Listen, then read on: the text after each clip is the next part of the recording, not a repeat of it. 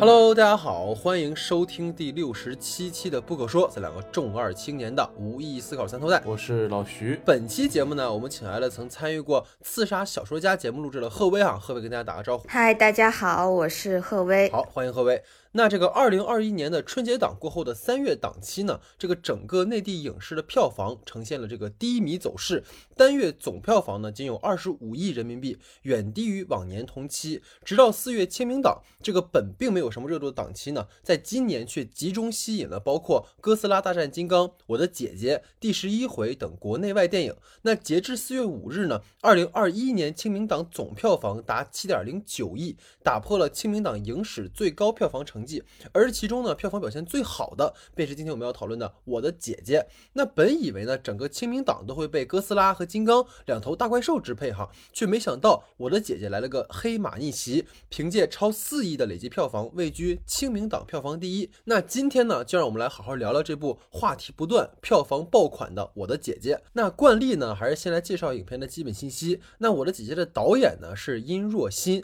他今年呢除了指导《我的姐姐》，还拍摄了一部。同样由张子枫主演的《再见少年》，那该片呢是由殷若曦。自编自导的那一年两部电影同时在一个月上映，在影史上想来也是非常罕见的哈。那本片的编剧呢是尤小隐，他曾凭借编写《相爱相亲》的剧本获得了第五十四届台湾电影金马奖最佳原创剧本的提名，并获得了第三十七届香港电影金像奖的最佳编剧奖。那本片的摄影师呢是这个蒲松日，他曾为包括过春天、风平浪静等新导演的作品担当过摄影指导。那本片的剪辑呢是朱琳曾凭借《推拿》获得了第五十一届台湾电影金马奖的最佳剪辑奖。那本片的原创配乐是高晓阳，曾为包括《一出好戏》《过春天》等片担当过配乐。演员方面呢，片中饰演姐姐安然的是张子枫，她曾凭借《你好，之华》入围第五十五届台湾电影金马奖最佳女配角奖。那值得注意的是，张子枫在整个四月哈，包括我的姐姐在内，还有《再见少年》以及陈正道的《秘密访客》都会上映。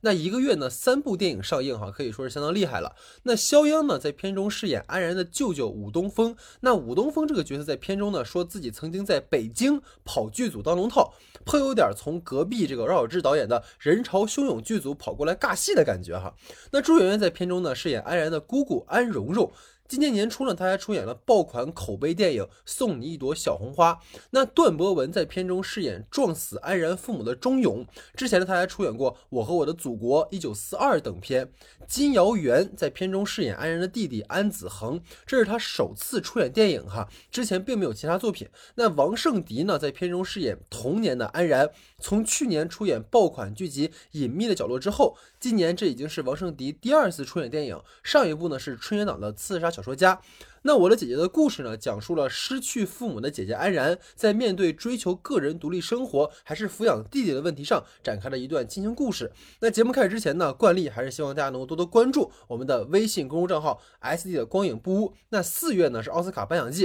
接下来呢我们会做一系列奥斯卡热门电影的文字和音频节目。那公众号的具体名称，请看节目下方的简介。另外呢，还请在公众号收听我们节目的朋友，可以帮忙点击页中和文尾的广告，支持一下我们的工作。谢谢各位。那下面进入到我们。正式的讨论环节。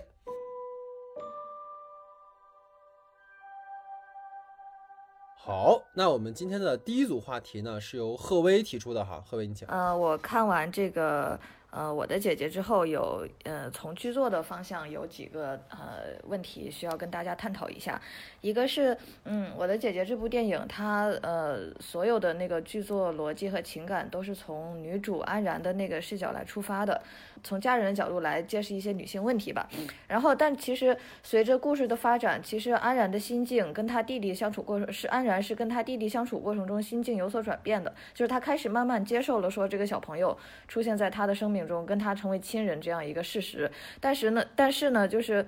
呃，他没有主动去解决，呃，和其他人周遭其他人的任何关系。就是他可能是接受了他弟弟之后，好像身边的一切都跟着他这个看法的转变而变化了。就是，嗯，就好像这样会揭示一个问题，说好像是大家都没什么问题，只有安然自己有问题，他的想法变了，大家都变了。不知道两位老师对这个问题怎么看？其实，呃，我先来啊，就。其实我有一种感觉，就是每次看到张子枫的那个呃。形象的时候，就总是有一种这个仿佛他还是一种孩子的这种感觉，他并不是特别像一个二十四五岁可能这种设定下的完全的那种姐姐的一个形象，反而这种形象总带给我一种感觉，就是这仿佛是两个呃孩子之间的故事，他并没有一种完全的这种特别像呃成对成熟的年龄，这成熟女性的这种状态能给到我，可能是就可能跟这个演员的这个外形上面有一定的关系吧。所以说，其实在整个通篇的这种关。呃，观观影下来的时候，其实有非常重要的一点，就是他在整个去送养他弟弟之间有一个非常重要的一个台词，其实就是当时说我以后还要结婚生孩子，就是这句话，其实放在整个大环境的这种女性题材的讨论里的话，其实是能感觉到他其实还是在有一种就是传统观念被影响下的这种状态，而且到接下来之后，其实发现整个就是张子枫这个呃安然这个角色，他的一个转变的过程，其实是在最后一幕的时候，他在呃不是最后一幕，就在最后墓地的时候，他的呃告白。他其实是跟自己父母身份的一种又一次对话吧，虽然说夹杂着恨意，但是其实从那一刻起，我反正是觉得他自己的这种转变的空呃转变的这个点，可能让我感觉他是想能得到自己的父母的理解和认可，和呃能希望同一个已经逝去的人们去获得一次认同感，父母再爱我一次的这种感觉。但我其实觉得这种获得认同感，这种获得想获得父母的这种呃爱再爱我一次的这种感觉，其实一定程度上也是出于一个孩子的视点。能够带来的一个呃看问题的一个角度吧，就包括其实整篇我通就是整整个电影我观察下来之后，我其实觉得就是呃安然自己的处境其实就是和一个就是像自己弟弟一样的一个孩子的相处过程中，他其实没有更多的空间去推动他个人去完成一个什么，他不可能不像我们传统里女性电影的叙事一样，把整个女性压迫到非常强的一个地步，可能我们之前说过像韩影金智英的那样，给她完全压到一个非常小的空间里，然后从她的视角再去。呃，一直一直去呈现这样的一个社会中每一个人带给他来的压迫所产生的故事，反而我其实觉得这部电影里非常好的一个角度是，他把这个年龄感这件事情做足了之后，你反而会有一种感觉，就是呃两个人仿佛是在一种就是这种。呃，怎么说，就是这种成人童话里的这种世界一样生存的感觉，其实一定程度上去消解了年龄感的同时，反而能够使我更带入到整个观影的这种体验当中吧。我反而觉得，可能就是通过他去解决自身的问题的这种方向，还有他这个呃整体文本上的这个一致性而言，我反而是能够去接受掉这种呃年龄感也好，或者他自身的问题带来这种呃我们看到这个文本上会出现的这种，反而是其他人没有什么问题，但最后去形成全部落实到。安然自己所产生的这个问题是，其实我觉得这个年龄感到就刚刚老徐其实后半段说的哈，我比较认同，因为他其实并不构成一个问题，因为本身他设置的就是一个孩子嘛。他虽然是上大学，但其实他从过去童年他缺失的那个部分，然后到他自己上大学之后，好像好看似是独立，但其实他现在还在追求一种自我价值的一种实现的过程嘛。他虽然可能跟那个他弟弟是不同年龄段的人，但实际上他们也都是从孩子在想往下一个阶段去转变的一个过程。所以这个可能就在我看来并不是一个很大的问题。但其实我觉得，呃，就是贺薇提到这个点吧，其实是我对这个片子有疑义的地方哈，就我不太满意的地方。因为其实刚才老徐也提到了，在看我的姐姐的时候，他会让我想到八二年。生的金智英，嗯，对，虽然呈现的年龄层是有差异的哈，因为一个是已婚女性，然后一个其实是一个我们说孩子，对对对，但是其实他们都在讲一个什么事儿，就是在东亚这种儒家的以男性为主导的这种权力结构里面，女性的这种所谓附属的或者是弱势地位这样的一个问题。那我们说金智英里面主人公同样遭遇着对于社会和传统对女性的一种物化和误读。比如说，孕后母亲得不到足够的关注，然后产后抑郁的问题没有办法及时疏导。就即使是在片子里面，像孔佑那样一个全民，就是所有的女性心中男神这样的一个形象，都没有办法去排解金智英心中这种苦楚。所以你能够发现，在金智英那部电影里面，就是他已经很努力的在寻找，说我该如何去面对生活，但是总会被社会上那些对于女性的苛刻要求而不断的去受到挫折。比如说找工作的不容易啊，或者是在排队的时候被一些人去恶语相向啊，这样的。所以在八二年生的金智英里面，其实我们似乎找不到一个导致金智英抑郁和人格分裂的元凶。因为我们在当时聊这个节目的时候，我们也说，就是真正让女性一直被女德和规矩束缚的，其实是一种根深蒂固的那种所谓被统一的一种传统。这个其实是在金智英里面，我觉得导演试图去呈现的一种无力感。而这种无力感是让我们能够意识到问题的严重性的。那其实回到我的姐姐里面哈，我觉得安然的故事线其实有两条分支，一条是安然和弟弟的相处，另一条是安然想要考研，去突破被父母控制的生活圈层。然后导演其实有意通过强化两者的矛盾来将他们编织在一起。但就跟贺薇在话题里提到的，就是安然和弟弟关系的转变，似乎也顺带的解开了安然的心结。但这其实，在角色动机上是很拧巴的，因为其实我们能够去捋一条很清楚的线，就是如果安然和弟弟的关系越来越好，那么他就会越来越放不下弟弟，然后被弟弟牵绊。但有一个问题，如果他被弟弟牵绊了，他就没有办法实现个人理想了。所以就是让我想到一个，就是我很喜欢的一种剧作上的方式哈，就是之前在看《燃烧女子的肖像》的时候，我就这种感觉，就是它里面那个讲就是画家他和小姐相爱了，然后他有一个任务是来给小姐画一个肖像，因为这个肖像是要寄给小姐未来的丈夫的，如果这个肖像画好了，小姐就会嫁人，两个人就要分别。这个其实非常具有所谓悲剧性和宿命感。其实本片也是一样，就是我们能够发现，在这个我的姐姐中间有段剧情，完全在讲的就是安然个人的困境，弟弟几乎就没出现过。就是明明弟弟一直生活在安然的生活里面，但是却诡异的失踪了一段时间。而且那段其实就是为了强调安然的个人困境，就像贺伟讲的，和男友也好，和其他家属也好，包括面对自我的一些挣扎，在那个过程当中，其实两条线就脱节了。就对于安然来说，他越渴望走出去，他越会受到和弟弟关系变好的这种折磨。因为朝夕相处，他一定会有感情，而且弟弟其实是我们如果看后面就会发现，他其实还是很善解人意的一个很暖的一个小男孩哈。但这种关系，他们俩关系的这种变好，无异于改变安然自身的处境。这也会导致，就是影片结尾会变得很让人难以接受，包括有争议哈。这个我们在后面还会聊，因为其实到底它到底是一个开放式结局，还是说其实这个人物他牺牲了他的故事线去完成一种所谓的 happy ending？这个我们后面再讨论哈。所以导演试图去将弟弟的抚养问题和安然的个人前途相关联，但是安然其实自始至终的选择都是把弟弟送去抚养。就这个其实是个很有意思，就是这个过程其实没有改变过，包括一开始啊，作为阻力家人过来说，你不能把弟弟那什么，你怎么可以这样呢？就是开场的反应很激烈，然后中段的时候姑姑过来妨碍了一下，但是其他时间我们会发现安然都在凭借个人意志在行事，就是对于安然将弟弟送去抚养这件事儿是没有外力的，没有外力的阻碍的，而安然他最根本的目的是离开这座城市。就是你会发现，这个人物没有什么压力，也没有什么矛盾，这个会让会导致一个什么？就是人物的选择变得没那么重要，因为观众知道一件事儿，就是弟弟和安然的关系就算变好了，安然还是会走，他没有理由留下来。所以，我我当时一直在就可能在角色当中有一个点是，他如果有退路，就是我们的角色如果他有退路的话，那么观众就感受不到一种紧迫感。你比如说怎么改他可能更好，比如说弟弟可能是没有人能领养。或者是说给一个必须是安然抚养弟弟的理由，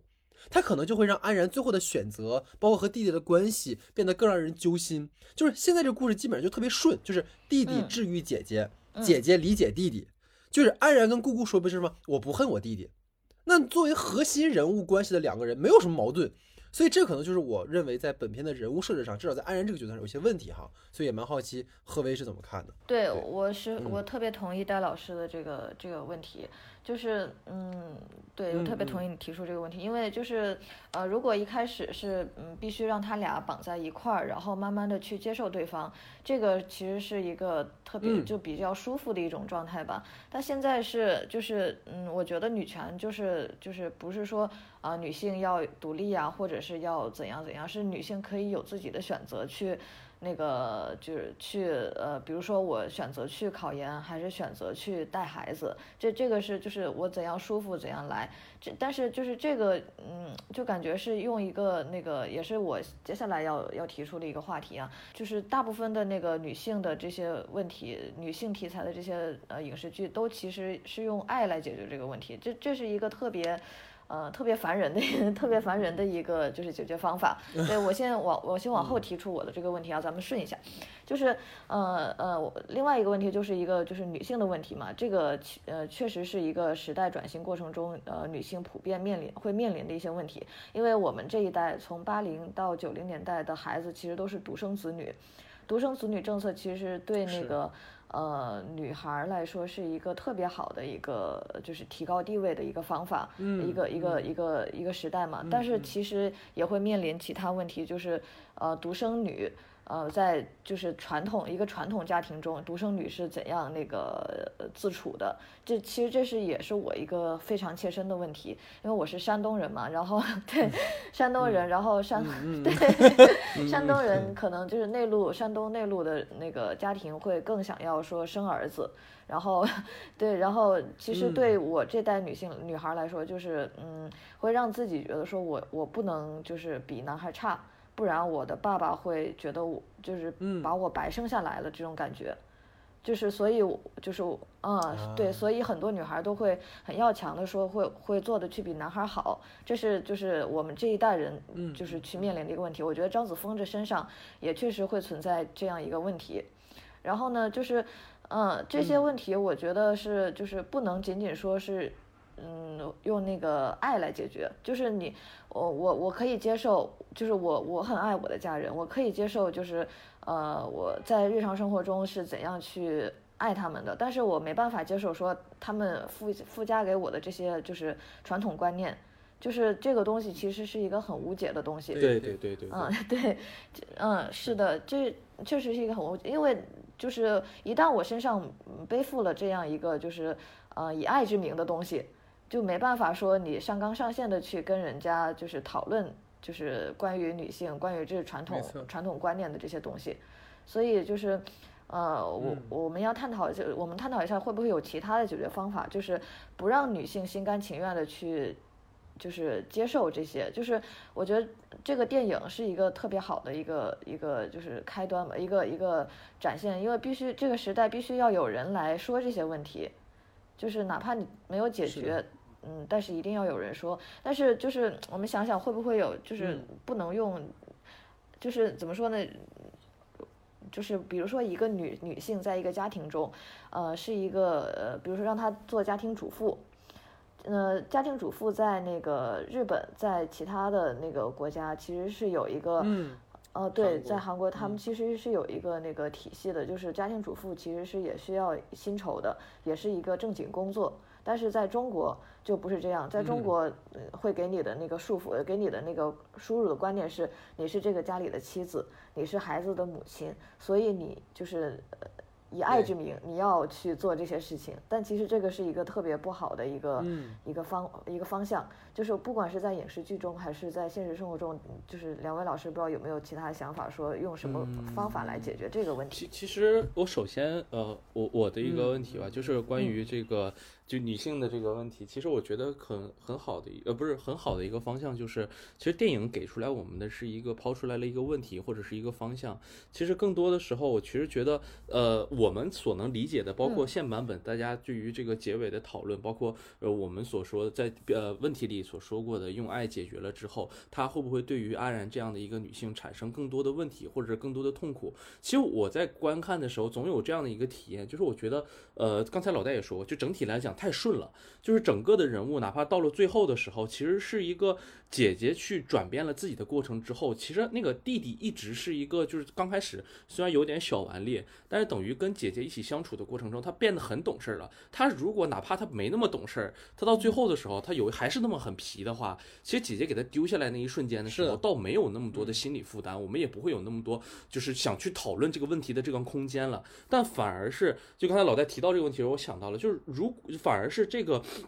姐呃姐姐他不懂事儿了，但是弟弟如果能够继续懂事儿的话，这是大家所能希望看到的一个空间哦。女性踏出了我们自己的一步，我们可以往外走出去。然后孩子他即使顽劣或者怎么样，还有他自己的一个处境，哪怕是这样，我们也能给他一个呃一个结局或者是一个不错的一个方向来讲。其实我都觉得这都是非常好的一个方向或者是一个空间。但是呃。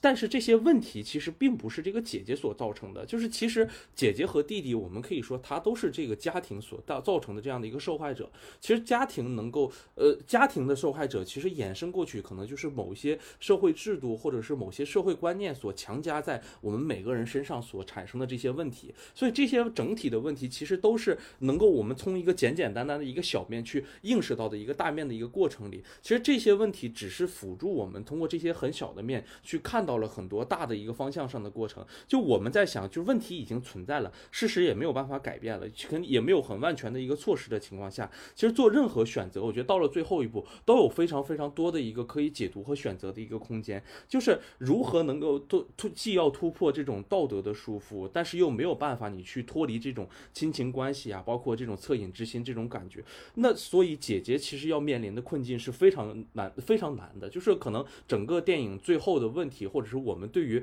整个社会制度啊，包括整个呃社会观念的看法，可能都沦落在一个电影的姐姐的选择身上。但我其实觉得可能呃。我我不知道，但我只是觉得，如果让一个女性去承担或者是去接受这件事情，我们要给她一个这样大的一个范围来讲，我就觉得对于女性而言是非常残酷和有点有点有点有点严重了。但是我其实觉得，就是刚才贺威在提这个问题的时候也说过嘛，就是我们如果能通过这个点，让我们去扩开一个面，去更多的看到女性现在所遭遇的这些问题的话，它是不是可能才是整个片子里最重要的一件事情？可能也是作为它结局的部分，可能更好的一件事情。对，其实我觉得。这个话题还是要落到很具体的一个语境里去讨论哈，就是其实贺威，如果说我们去单纯聊说我和老徐认为说什么样的女性电影或者怎么样的表达才是更好的，其实都会有一点点狭隘。但其实我们落到一个片子的语境里去讲，可能会有更多可以讨论的空间哈。比如说，其实贺威刚刚提到这个点很好哈，就是它不仅仅是说对于女性题材，所有的好莱坞电影，特别是类型电影、商业电影，其实都在用爱去解决一切。对吧？你比如说，我特别印象很深的，像《疯狂动物城》的结局就是什么，就是爱化解了一切，但其实那个阶级问题是没有解决的，对吧？你兔子跟狐狸，或者是说你肉食肉动物和食草动物，你解决不了这个问题，咱们只不过是好像用一个某个具体的人，他是个坏人这个事儿解决，但其实并没有解决，所以。你像本片里面，其实安然所面临的现实困境，就跟贺威说的一样，就是其实是很大而且很复杂。包括老徐刚才也提到了，但是导演其实很鸡贼的，就是他把弟弟和安然的羁绊成为了一切的拯救力量。但实际上，就是如果两个人在一起了，他们俩只会造成更多的不方便，甚至可能会出现一些可能更大的悲剧的产生的可能性。就像《小偷家族》里面在讨论这个事情嘛，就是我们后天组建的家庭，好像大家很甜蜜，但实际上它可能只会导致又一次的轮回一样。因为其实影片一开始是有一些设计，刚老徐其实提的非常好，就是这个男孩从大概三分之一建制结束就变成一个好孩子了。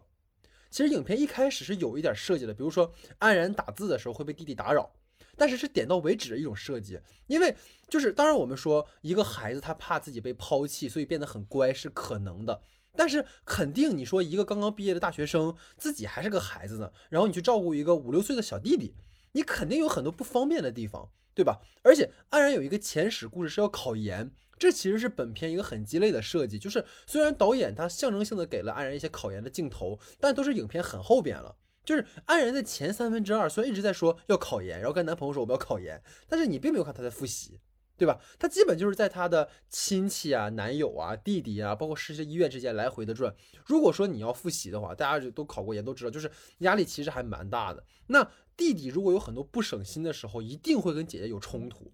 所以现在的设计是，姐姐在考研这个部分被弱化了，弟弟变成了一个好弟弟，那么他就让整个两个人这种关系变得非常的理想化。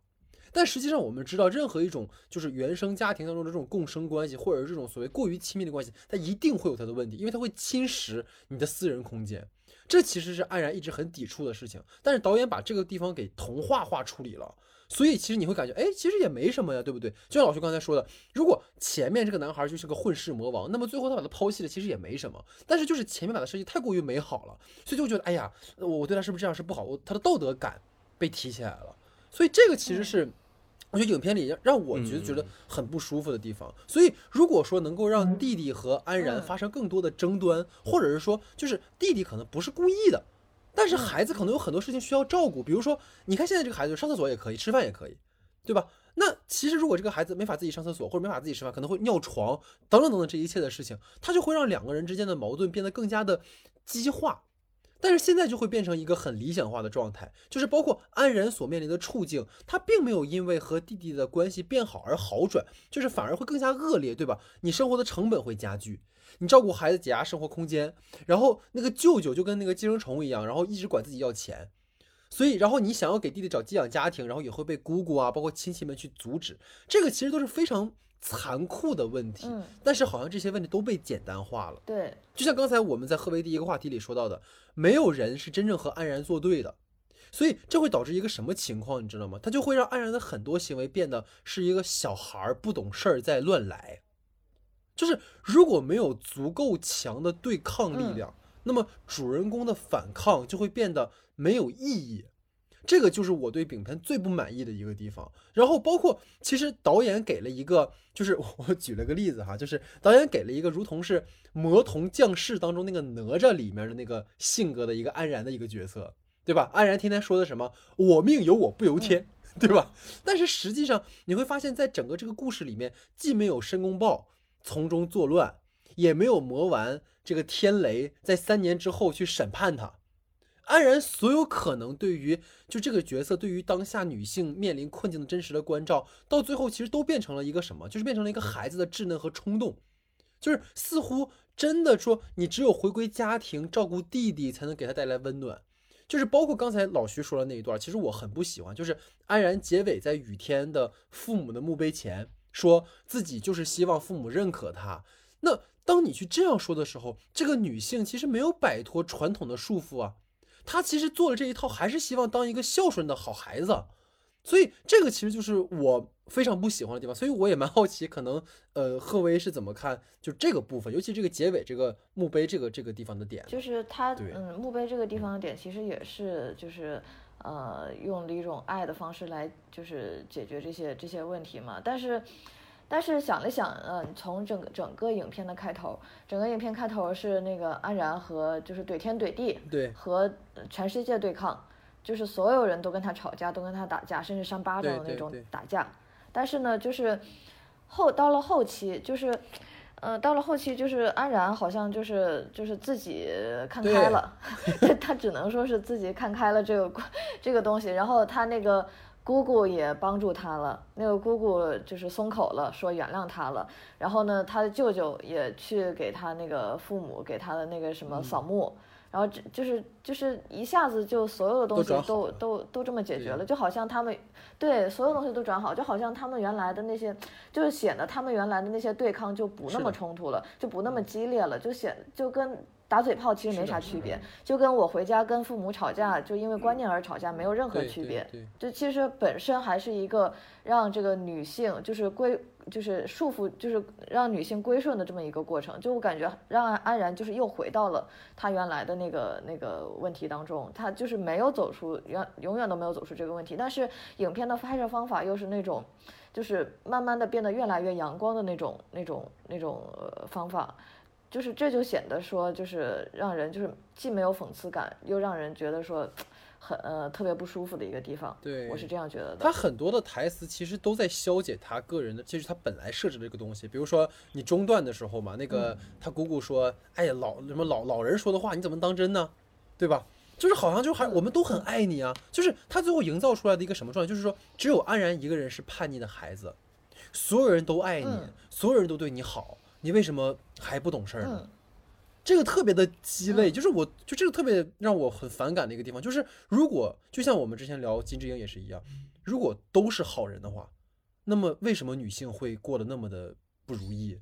对吧？如果这个世界上所有人都特别尊重女性，特别理解女性，然后什么事儿都可以迎刃而解的话，为什么还会有这种社会不公？为什么还有迷途运动？为什么还会有女性的平权？你不需要平权了，我们都对你这么好了，为什么平权呢？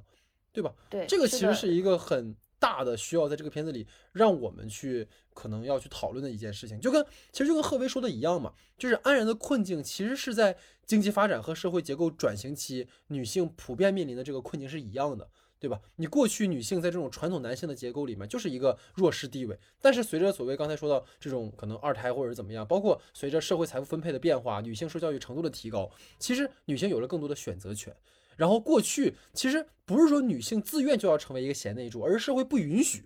对吧？你个人也没有这个能力去独当一面。但是现在不是这样一个时代了，就是男女甚至都不再是权衡权力高低的标尺了。我们都是人嘛，首先，性别不是去区分高低贵贱的。但是遗憾的是什么？就刚才我们提到的，我的姐姐的结尾，安然又回到了一个传统的对于女儿的姐姐的要求里面，她没有真的去突破这种束缚。我觉得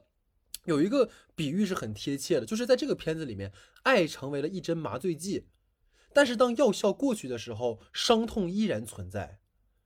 这个是值得我们去思考的一个很大的。就像我们说迪士尼电影最大的一个轨迹，就是它让你看到了烟花绽放最绚烂的那一瞬间，但是烟花绽放之后，那个寂静的黑夜是没有人去在意的，但是那个寂静的黑夜才是我们的现实，所以这个可能是值得我们去思考的一个很重要的一个问题哈。我我刚刚在想到说，怎样才能让这个嗯呃解决这个问题啊？就是 就是呃，我觉得这个电影是默认一个男权社会的这样一个存在，就默认这个观念存在的，就是嗯，如果让这个 让这个父母说我我家里有一个王位要继承，对我有一个王位要继承，我我必须要牺牲我的女儿去保住我的儿子。这个时候，这个时候我觉得可以，就是张子枫她这个选择是一个非常有力量的一个女性，对我我可以牺牲我自己，对对对对，是吧？就是。呃就是因为他默认了这个男权社会的这个存在，就是默认说儿子就是要继承家产的，就是要就是继承王位的，所以才会有这种嗯情况。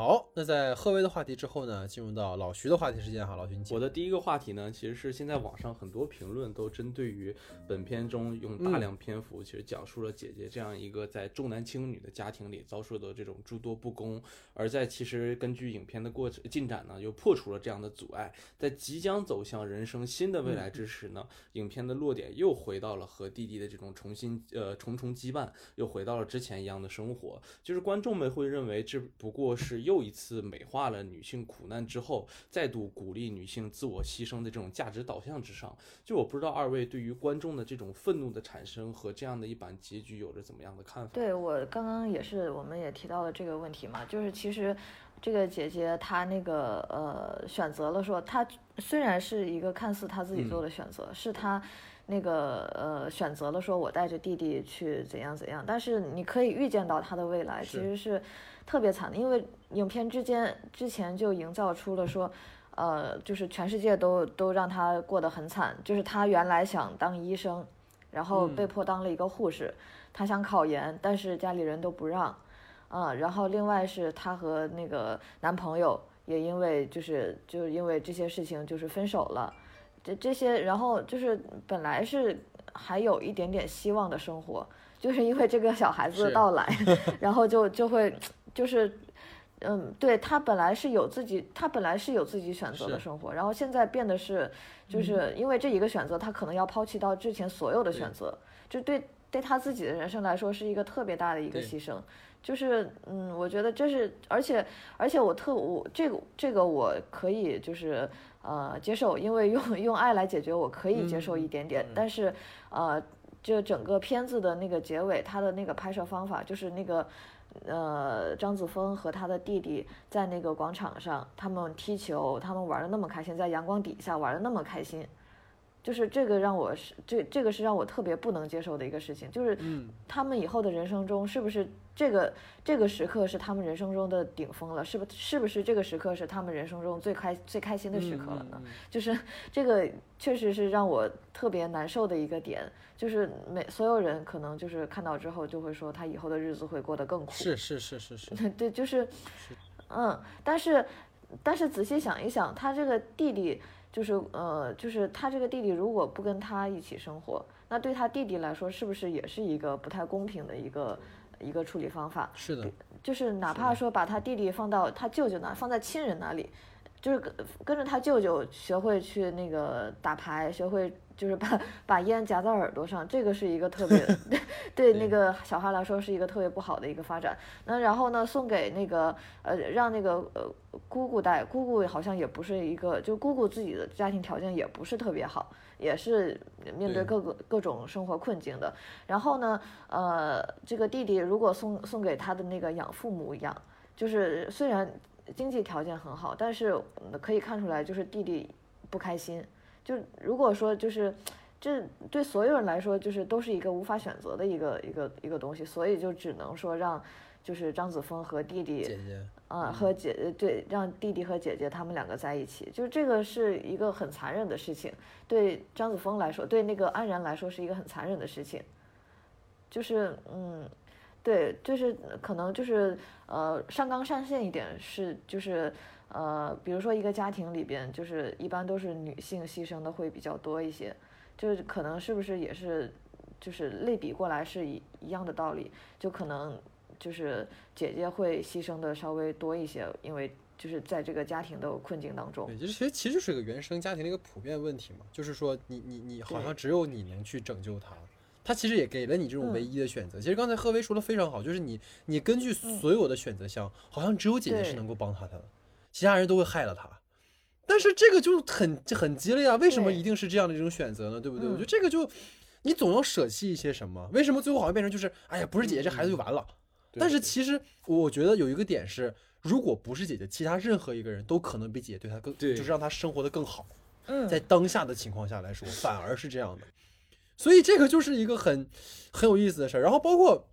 可能我在看到这个结尾的时候，就是安然在签字的最后一刻，他其实放下了手中的笔嘛，对吧？对然后那一刻，他的人物的驱力是对于弟弟的一种不舍。但是有一件事是，即使签了字，也不意味着两个人一辈子都不会再见了。嗯而且，或者是说，当时安然应该做的是什么？如果在嗯他人物的初衷，他喜欢弟弟，他可能对弟弟有感情，就是和养父母去讨论这个事儿，对吧？但是导演显然是想在最后给一个什么戏，你知道吗？就是姐弟两个人任性在雨中漫步，你知道吧？那个氛围就很像《假如爱有天意》，你知道吗？就在那升格啥，就是安然就是最后放下笔将弟弟带走，这个瞬间在煽动观众情绪上一定是会有作用的。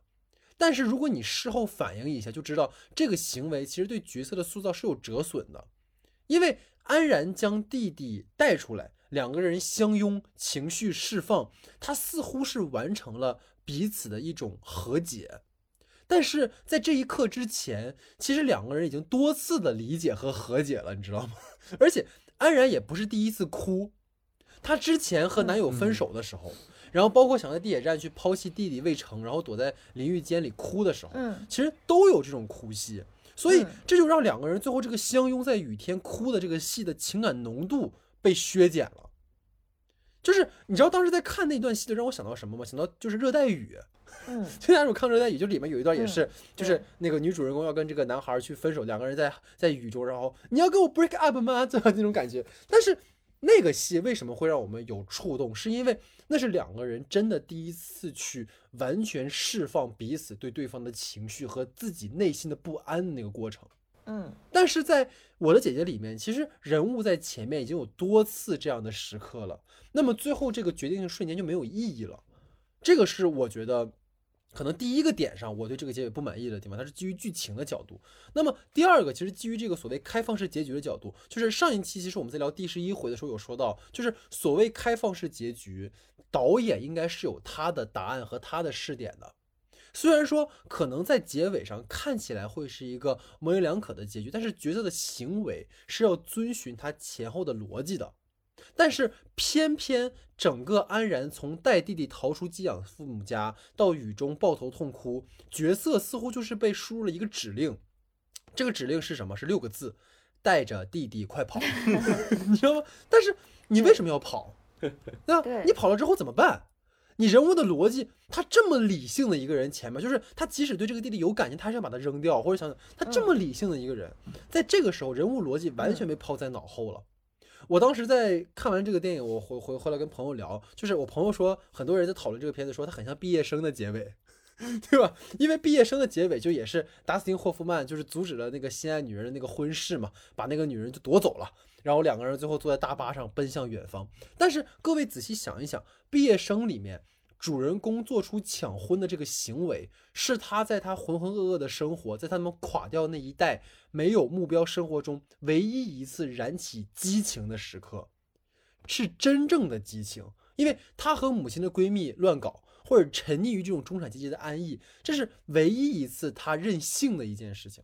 但是随之而来的是什么？是更深的空虚，是虚无，因为他不知道抢婚之后他们未来要去哪儿。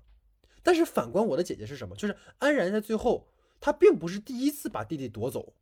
你发现了吗？就是之前安然其实把弟弟交给舅舅，舅舅舅舅照顾了嘛，然后舅舅没法照顾弟弟，他就把弟弟夺回来了。所以最后这个抢人的行为对观众就没有那么大的冲击力，嗯对吧？你回到前面的话题，我一直在说，就是角色始终有退路，对于观众就没有那种对于他行动和决定的嗯紧张性。嗯你反正都有退路，你反正都有的选，那有什么可为他揪心的呢？对吧？所以我觉得这个结尾从女性是否能够获得真正自由的角度，有一个其实可以跟二位讨论，就是安然其实自始至终都有自己的选择，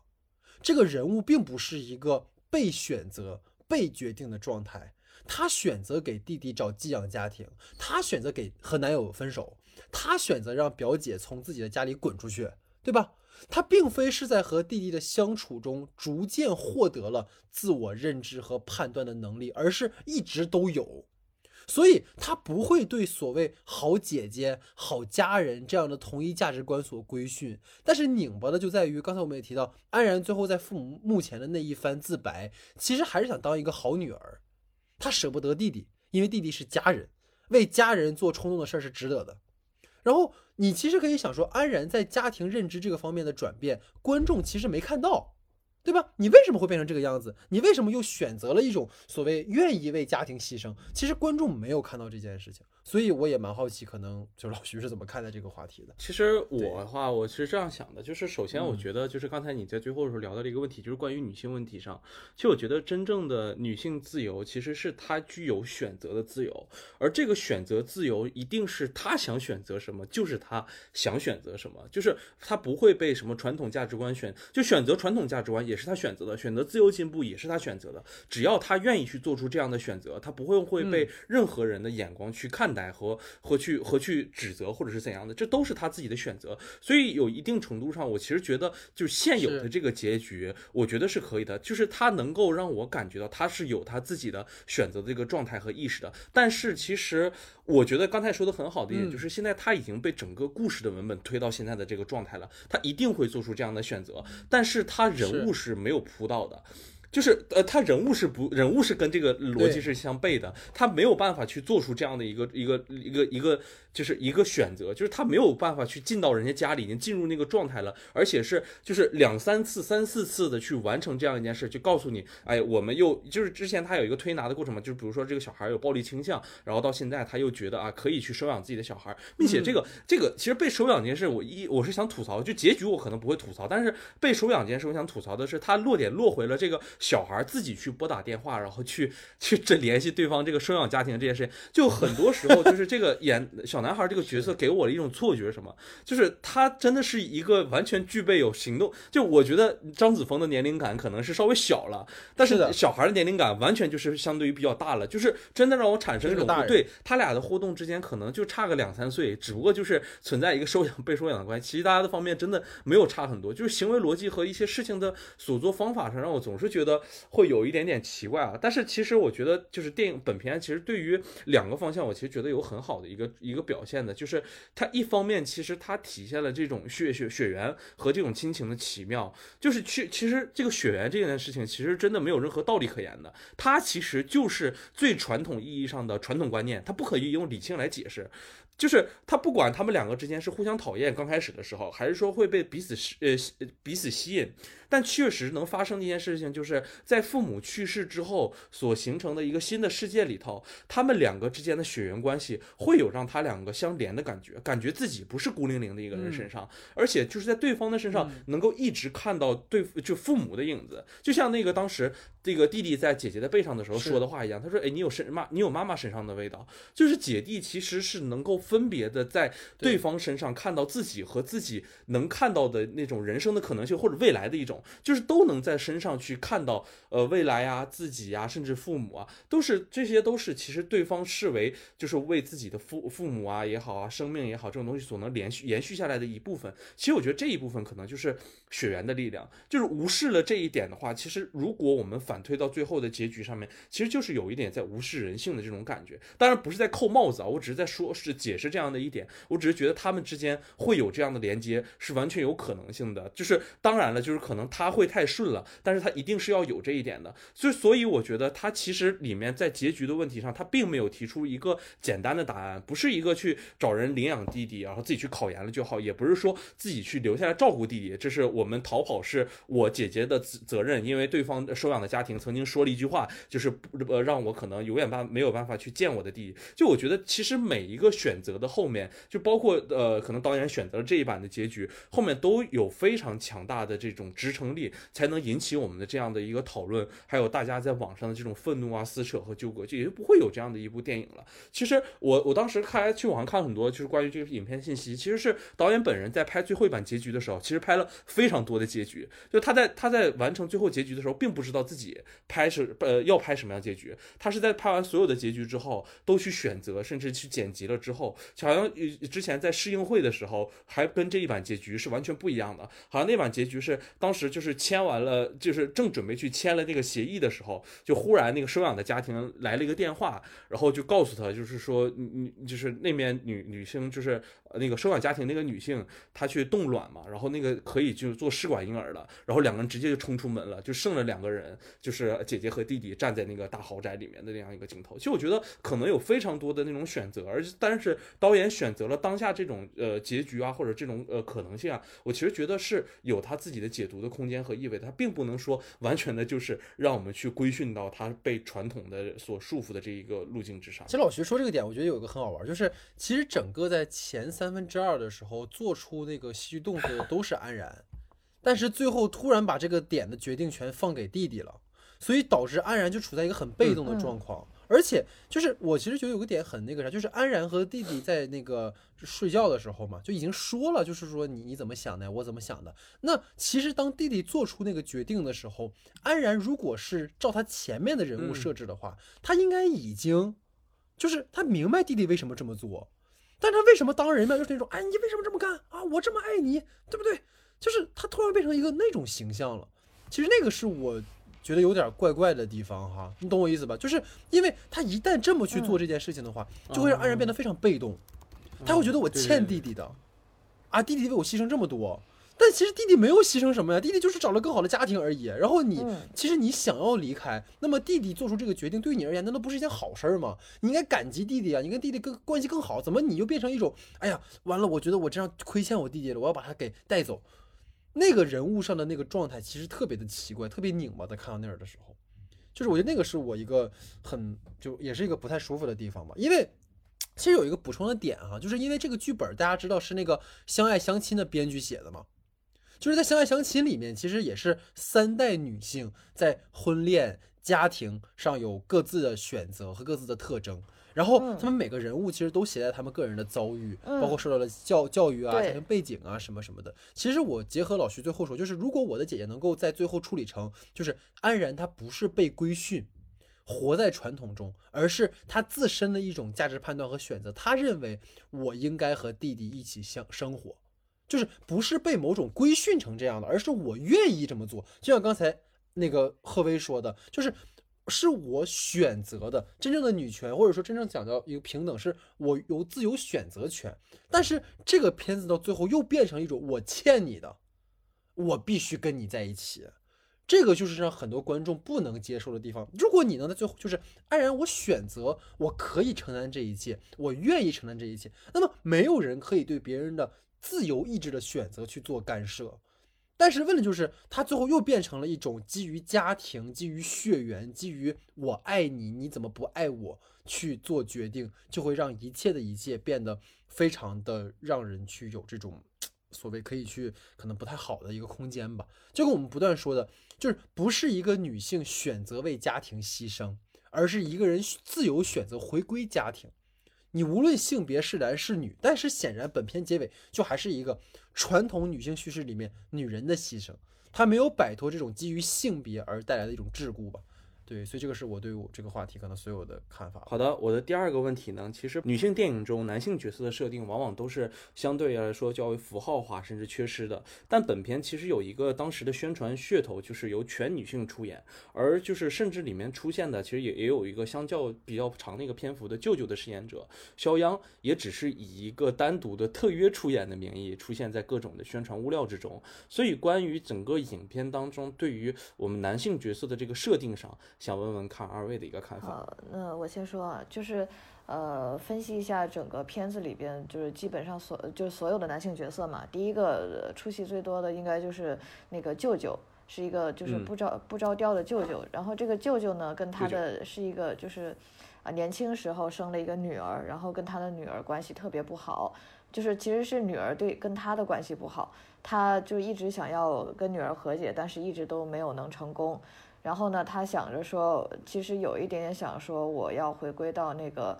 传统家庭，我要做一个传统家庭的人。他现在有一种为了说，就是为了掩饰自己的悲惨而刻意的那个，就是标新立异的那种感觉。他现在是这样一个人物形象，然后但但其实他本质是一个就是什么那种挺重情重义啊这种这种这样的人物形象。然后另外一个男性，呃，就是那个姑父吧，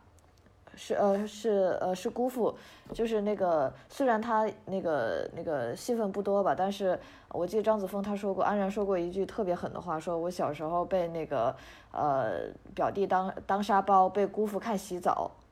这是一个特别狠的一句话。这这个姑父形象在这里就呃就是特别特别就是。啊、特别让人那个难以接受的这么一个形象。然后呢，另外一个形象就是安然的爸爸这个形象，基本上全都是在那个闪回中出现的。然后出呃闪回中出现的这个爸爸呢，就是为了生儿子而让他的女儿去装瘸，然后如果不装瘸就打打打屁股，笋子笋子炒肉。对，这是一个就是呃，也是一个很极端的这么一个就是男性形象嘛。然后还有一个可能就是那个肇事者，这个肇事者他那个呃呃可能会稍微有一点点人性的光芒吧，就是他可能是因为自己做错了事儿，所以就是会对那个安然会有一点点那个帮助，就是。呃，就综合看下来，这里边所有的男性角色，就是好像是创作者故意将男女的这个性别，就是男女对立起来的一一种做法。其实就是，嗯，他可能会揭示，就是会揭示出就是老一辈的这种重男轻女啊这些问题。但是其实生现实生活中，就是呃男男女性的对立，其实没必要看的那么的那个就是。呃，严格就可能是创作者过于对这个问题过于偏执了嘛，所以把男性角色都塑造的特别的让人讨厌，就是，呃，就是嗯，尤其是在家人之中，就是呃，又 又回到了原来的那个那个话题，就是你被姑父看洗澡，就是你哪怕被隔壁的那个叔叔看洗澡，就都就是都会让人觉得那个舒服一点，就是就是他刻意把这个就是男性做的很恶，但其实如果条件允许的情况下，就是男性现在现实生活中的男性其实是嗯，就是如果没有传统传统束缚的话，现实生活中的男性其实对女性没那么大恶意，我我是这样认为的，就是他是故意挑起了这种矛盾，就像杨笠的那种。呃，男 男人又又普通又自信，对 对对对，这这确实是就是可能女性看着会爽一点，说哎我我我我面临过这些问题，我我小时候确实是被重男轻女的，我确实是被怎样怎样的，我我我面临了很多不公，就女性看起来会很爽，但是其实是一个呃不负责任的一一种表现方式。就是让女性看起来爽，但是没有给她一个正确的引导。就是男性其实不是所有都是这样的，就是不是大部分都是这样的，这就是嗯，呃，就是也是两两面性嘛。大家可能会面临，就是可能会正视这个问题，但是呃，也可能会就是把这个问题做得很想得很极端，就是会故意挑起这种这种价值价值观的一些一些冲突、一些问题。嗯，就是我对这个的看法对，。其实贺威提的这个点很好，这也是为什么需要女嘉宾。在场的一个原因啊。对这个这句话，就我们两个说个这话就不能我们说，你知道吗？就是。对对对对对，但但是其实我觉得这个是非常好的。你包括我就是在刚才我在设想一个情境哈，如果这期没有请贺薇，嗯是我跟老徐在聊，然后我刚才我说了刚才贺薇说的这番话的话，他就会被成为一个呃所谓政治不正确或者是被攻击的一种一种倾向，因为就是其实在这个片子里面，他给到你的这些东西，就像刚才贺薇提到的，也许在很多女性过去都遇到过。但是它并不是绝对建立在所有人基础上，就可能如果我今天这么说，就会有女性如果经历过就会说，哎，你看我经历过这种事，你怎么可以这样不负责任？你知不知道我受了多大的伤害？就是人们其实导演在通过一种把现实跟虚构去模糊界限的方式，去建立起观众对于这个片子的共情。就是你看你都经历过吧，你看你被重男轻女过吧，你看你可能被邻居家的叔叔看过洗澡吧，对不对？那你看我给你拍出这种东西，你是不是觉得哇特别真实？但是这其实是进一步去强化了一种标签，就是我们说，在我的姐姐里面，其实男性就是我们说他是一种集体缺席的状态，而且他们都呈现出一副对女性迫害、重男轻女、不负责任的形象。就像我们这些男人普通又自信，对不对？就是安然的父亲，他不仅家暴女儿，动不动就上手打她，还为了生儿子根本不在乎女儿的想法，去说女儿天生残疾，对吧？然后刚才其实我觉得贺薇提到一个我我在这个片子觉得很有意思一个点，就是安然的那个姑父，他虽然几乎没有戏份，但是从那个只言片语里，我们能够感受到他的姑父在安然儿时的时候对他也许进行过性骚扰。而且这个性骚扰，姑姑是默认允许的一个状态，因为在安然离开医院的时候，姑姑有非常大的情绪，然后去打姑父的这个状况，所以嗯。那个其实是有一个是特别狠的一笔，但他没有展开说，对吧？嗯。然后包括安然的舅舅，也就是肖央饰演一个角色，我们说烂赌不顾家，被女儿嫌弃，他只会到处去骗钱赌博，没有办法给人依靠感，这样的一个男性。嗯然后其实刚才贺薇没有提到，就是安然的那个男友，就是为数不多看起来还是个人的男人，对吧？然后包括那个肇事撞死了安然父母的司机，就这两个人其实相对都比较温和，为人似乎也很友好，但是这两个人都是那种回避型的人格，他们经常的逃避问题，对吧？不负责任。男友是不告诉父母自己去考研，肇事司机是通过关系和伎俩，就是撒谎自己没有酒驾，然后逃脱了交警的责罚。所以，所有的男性在片中登场的都是被标签化的，没有个性，没有担当。我们用不可说的一个理论叫工具人理论，对吧？就几乎全是工具人。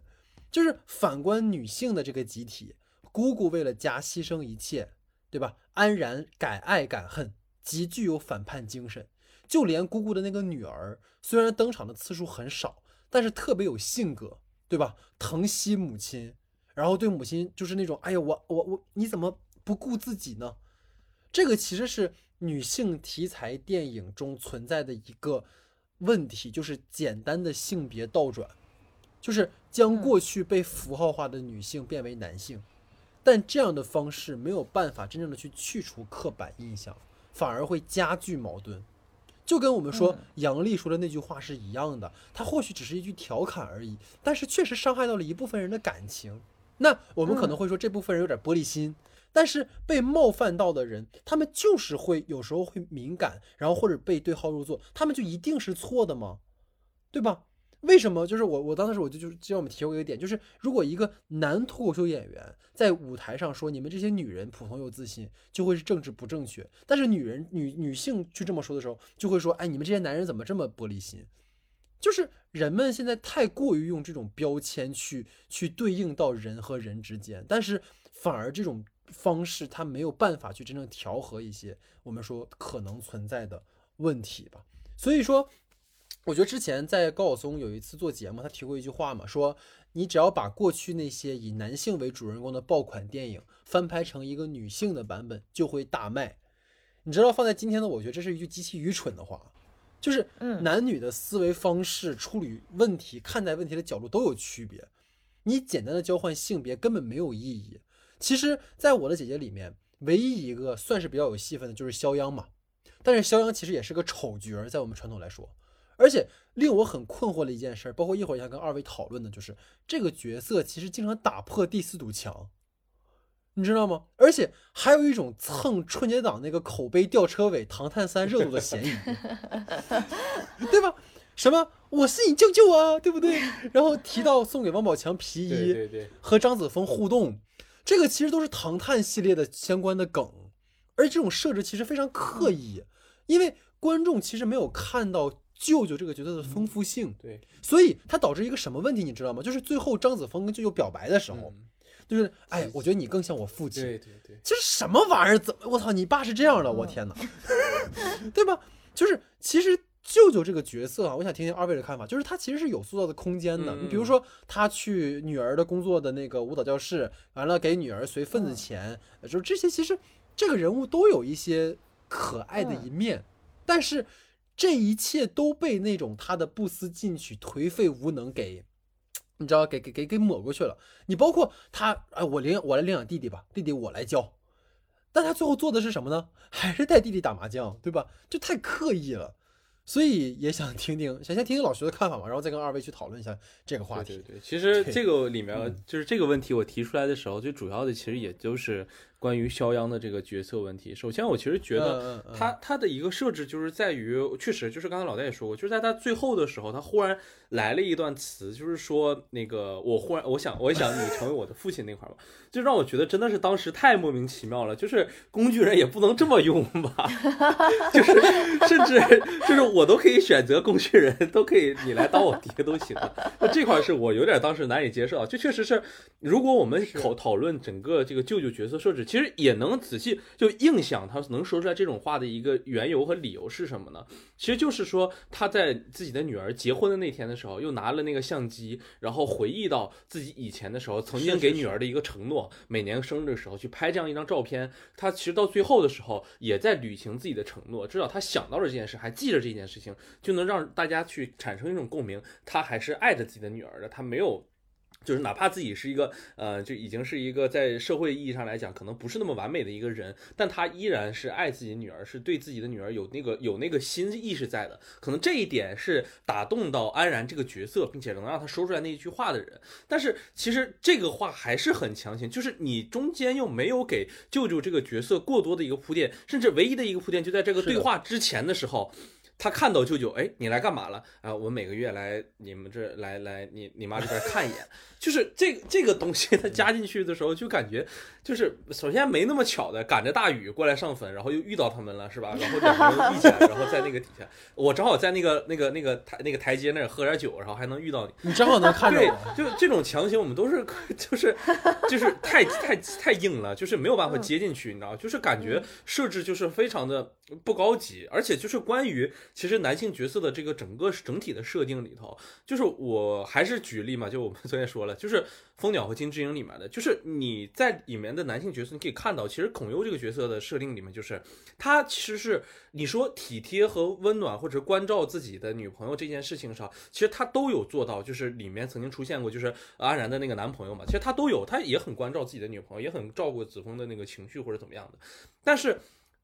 呃。孔佑里面很有的一点就是，他其实不在，他没有去刻意的回避问题的，至少。就是有些问题，它就是现实，我我回避或不回避，他都没有办法去核心解决这个问题。但是在我们这个里面的人物，就是完全的那种男性，就是我不想去解决问题，我不去跟你去表述这些问题。他也不是说我有我自己的想法，所以我不跟你去跟你表述问题，就我就是要瞒着你，我就是不让你去看看到这些事情，你你不用管这些事情我，我来，然后我不说，我我瞒在我心里。其实我觉得这种设计完全。可以有更高级的方式，就是你可以让他说，你可以让他做，但是他母亲那面再给他一种反馈下来，这其实我觉得非常有意思。就是，嗯嗯，我好，我想跟你去考研，我们一起去北京，我们两个一起使劲儿，我们一起努力。但是你发现，当我们想一起努力、一起使劲儿的时候，得到是我的母亲，那我可能就是听我母亲的话，我母亲告诉我不行或者怎么样，那我就是妈宝或者怎么样，我就觉得他这种符号他都不不一定说是会是缺失的，但是至少对于那个角色而言，我喜欢你，但是我又妈宝，这种角色就完全可能跟当下更多的角色会会产生一种共鸣，而不是说简简单单的就是那样一个符号性的一个角色放在那里，他反而我让我觉得他丧失了很多是呃就是。本来这个角色可以有的这样的一个深度，然后再包括。里面出现过，就是像你说《蜂鸟》里面曾经那个出现过那个父亲的那个角色嘛，对吧？就是他可能就是一直去暴打他的那种那种状态的那样那样。就是打过那个孩子的那个那个家里的很严肃的那种父亲，甚至打妈妈啊，甚至这样的情节都有的这样的一个人。但是我其实觉得，在呃，在我们这个我的姐姐里面曾经出现过的那个父亲，就是在当时有一幕的时候，就拎着棍拎着那个棍子，就是直接去打他屁股嘛。那个场，就是你也可以感觉到，就是他呃，当然了，这这是一个已经是一个死去的人了。其实他唯一的闪回就用在了当时去打他的这样的一个情景，而且其实大部分的呃回顾自己以前父亲和母亲的这些行为，其实都是由张子枫的嘴里去说出来的。他没有，就甚至他连有的时候连闪回都不给，他只是用台词去表述这种东西。他一首先他当然一定是可能是缺失这份力量的，就是单纯的干巴巴的拿台词去说这样一件事情。而且同时就可能和呃《蜂鸟》那里面会存在的一个差距，就是你这样的一个父亲角色，其实没有带给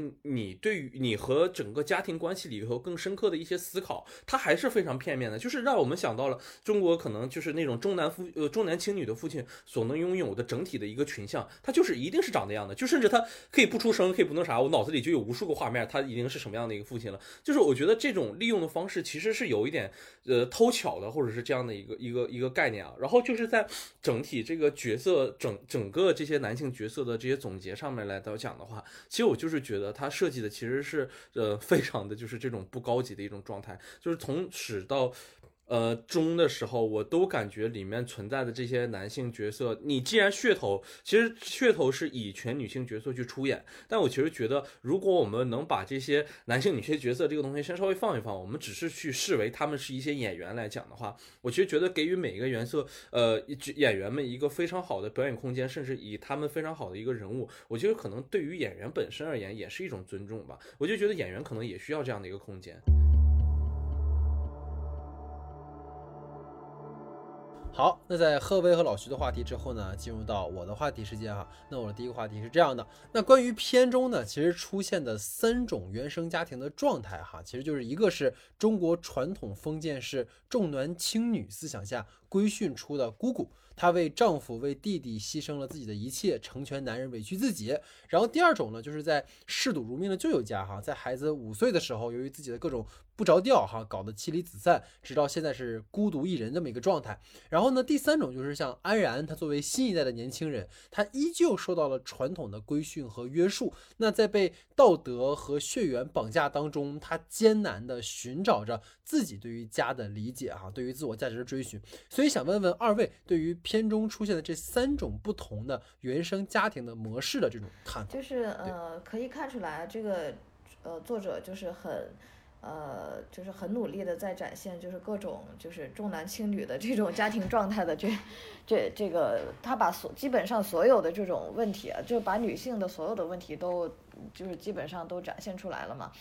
呃，就是中国传统社会，就是嗯，女性面临的问题，首先是那个呃，姑姑家里，姑姑家里就是是一个上一辈人可能会面临的问题，就是家里人如果呃，就弟弟读书读得好，姐姐读书也读得好，那么一般都会说委屈姐姐来那个呃，让姐姐出去打工，然后供弟弟读书，这个确实是一个就是比较普遍的一种一个一个老一辈的现象嘛。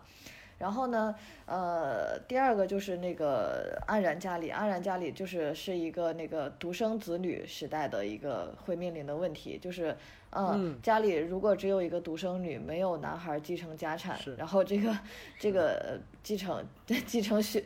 继承继承王位，然后这个呃父母父母会怎么做？父母怎样去就是呃利用这个独生子 子女政策怎样去去做？这个也是一个就是女孩会面临的一个。呃，挺大的问题之一。然后另外一个就是，呃，舅舅那里可能是一种就是丧偶式育儿吧，就是可能算是一种丧偶式育儿的那种不负责任的，就是父父亲，呃，就是父亲在呃那个女儿成长过程中缺失的这么一个问题。呃，就是这三个确实是呃，就传统的那个封建，就是中中国就是传统观念下。会有的这种这种就是问题。然后呢，我觉得他做的特别好的一点就是这个姑姑这个形象，就是呃有一点做的特别好，就是姑姑她其实是受了这个呃重男轻女思想的迫害的一个女孩儿。她当时是，她当时肯定是也很委屈。她呃，她学她想学的是俄语吧？对，我记得她她想学的是俄语，然后她想读书，她想拥有拥有自己的人生，但她不得不打工，不得不呃，就是供弟弟读书。我觉得他小时候面临的可能是跟安然现在面临的同样的一个问题，就是姑姑可能是跟安然就是关系就是最能感同身受的一个人一个角色。然后呢，但是这个姑姑。呃，到现在他长到这么大，反而会去说，呃，那个就是规，就是那什么规劝，就那个让那个安然去，呃，带着自己的弟弟，就是他反而会加害于安然，就这个是一个，就是也是一个特别普遍的一个现象，对，对就是呃女。就是女性是怎样？就呃，中国这么多年是就是呃，有一种说法啊，就是中国这么多年的这种传统传统文化是怎么继承下来的？就是全靠女性来继承下来的。嗯 就是女性，对女性是，比如说女性作为一个家里的一个就是呃女人吧，她可能会就首先是要求自己成为一个就是尊重传统观念，按照嗯传统的观念中的规矩来做一个媳妇儿，做一个母亲。然后呢，他再用这个规矩来要求自己的儿媳妇儿、自己的女儿去做相同的事情。就是其实女性是为男权的这个这么多年来的那个就是就是领领导地位做出了不可磨灭的贡献，这个确实是，这是这是一个特别特别那个常见的一个现象。我觉得这个姑姑这个形象做的是特别好，嗯，然后那个。嗯，舅舅这里我觉得他做的有一点点模棱两可了，就是就是他这个舅舅跟女儿的这个关系，就是呃，让人就有一点点摸不着头脑，就是后面不清不楚。他前面就是首先是演员选择问题啊，我觉得他们两个年龄感没有拉开，让我觉得就好像舅舅在那个追一个呃年对对轻女对对对对对，人的那种感是的，觉。是的，是的，是的，对，是，然后就嗯，然后这是一个特别特别呃，可能我有点有点太在意啊，可能是有 对有让我觉得有一点不太不太舒服啊。后面后面就是那个舅舅又不好意思去他女儿的那个婚礼，就是让他让那个安然去帮忙拍了一张照。然后女儿就对这个感激涕零，我觉得这这也是一个特别难受的一个处理方式，就是嗯，按理说一个嗜赌如命的父亲，在自己的成长过程中没有参与到任何事情，为啥还会对就是就是只只不过是每年拍一张照片儿，就这这就是为啥我又会对这个事情就是会哭，就是这个让我实就是实在是摸不着头脑他的这个处理方式。然后安然这个就就是大家都已经就是做的差不多了嘛，就是说的差不多了，因为安然确实是就是。太上纲上线了，就是他可能会确实是面临面临那么多、那么多、那么多的那个呃女性的那种困境啊，这种这种问题。但其实如果安然，就安然也说过，说我我命硬，就是他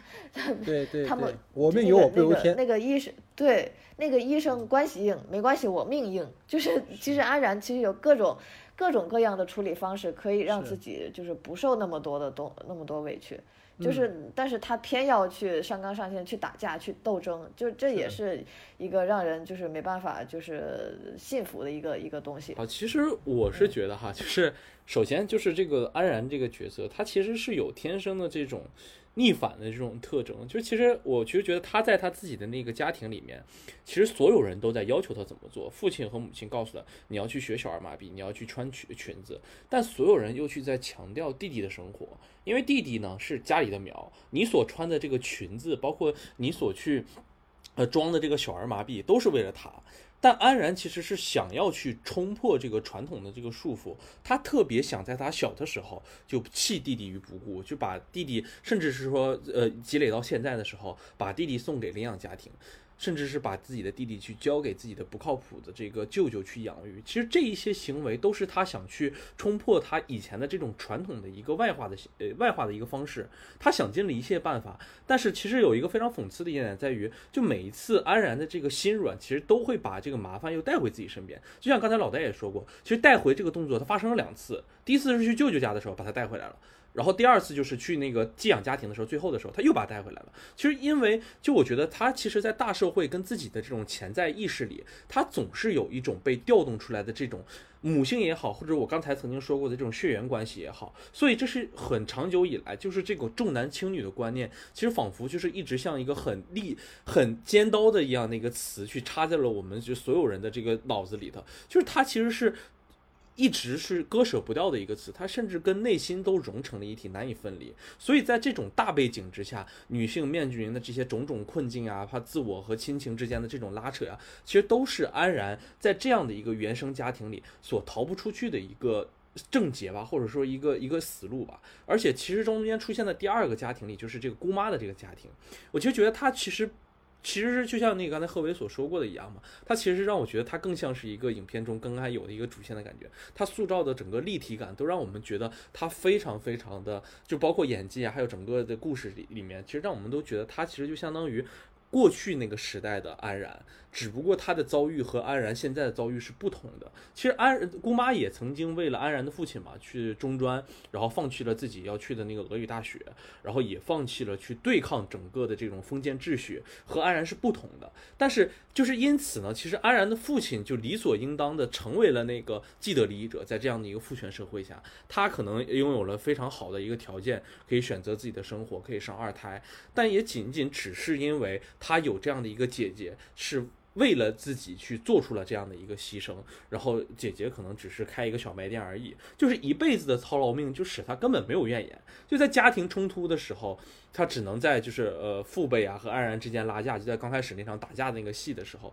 因为我其实，在那个场面上能够公然站起来去指责安然做的不对的人，其实只有那个男性，就大舅公那样角呃大叔公还是什么样的一个角色，就是在葬礼上甚至东奔西跑啊，然后一顿去添水啊，照顾这照顾那，然后告诉你们打麻将都要打好，然后就是当自己的丈夫被送到幺二零的时候，其实还有个行为，他下意的是会指挥自己的那个大女儿。告诉你看店，然后告诉那个儿子，就是那个尼尔布特那个儿子说：“哎，你不用太担心，不用操心，交给我来就可以了。”就是整个的这一系列里，你都能看到她作为姐姐，她只能一辈子去站在男性的背后去服侍别人，去伺候别人，她不敢懈怠。其实。在面对他安然和自己的女儿的时候，他其实下意识的就认为这些女人一定要跟自己走同样的路。他已经代表着那个时代的旧女性们已经完全的忘记了自己。就是他哪怕刚才我们也说过，就是暴打姑父的那一场戏的时候，就是在捶他姑父那场戏的时候，其实我觉得他是根本不敢把自己的那些不公和委屈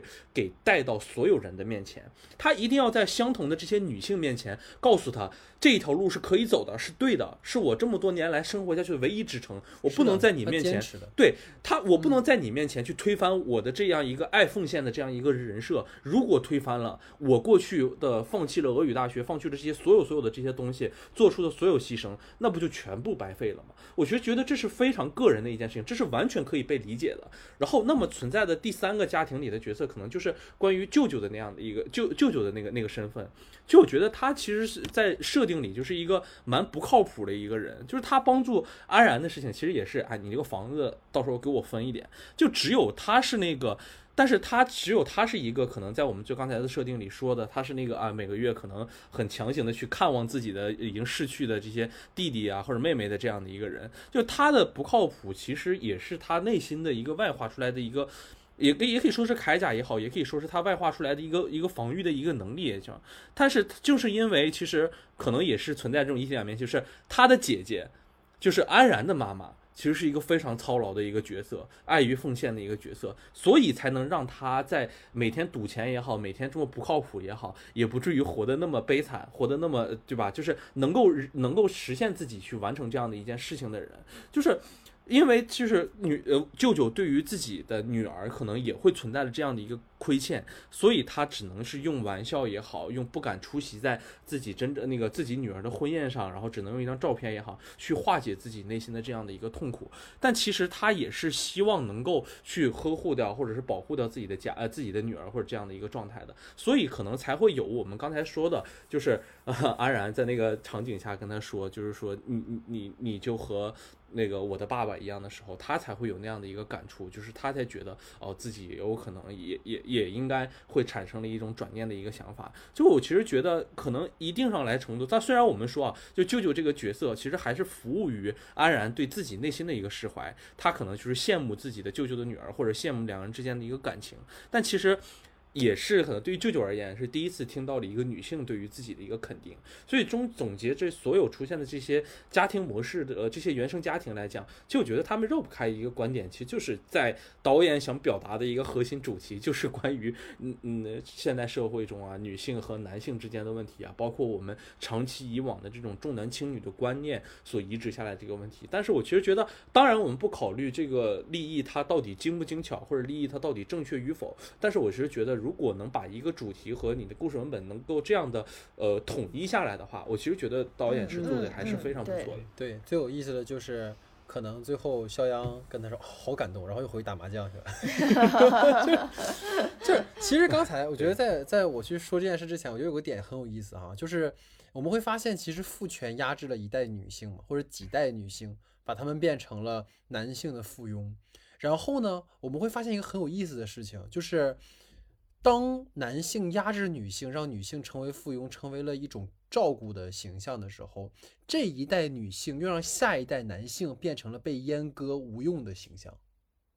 你们能理解我的意思吗？你看啊，就是肖央，其实他是那家，就是等于他是舅舅嘛，对吧？所以说，你看他的妈妈，你看在闪回里面也是那种完全被父，就是她丈夫压制的形象。所以一定，他舅舅也是他们家里被宠溺的那个人，但是舅舅就变成了一个废物。然后在姑姑家，一个儿子一个女儿，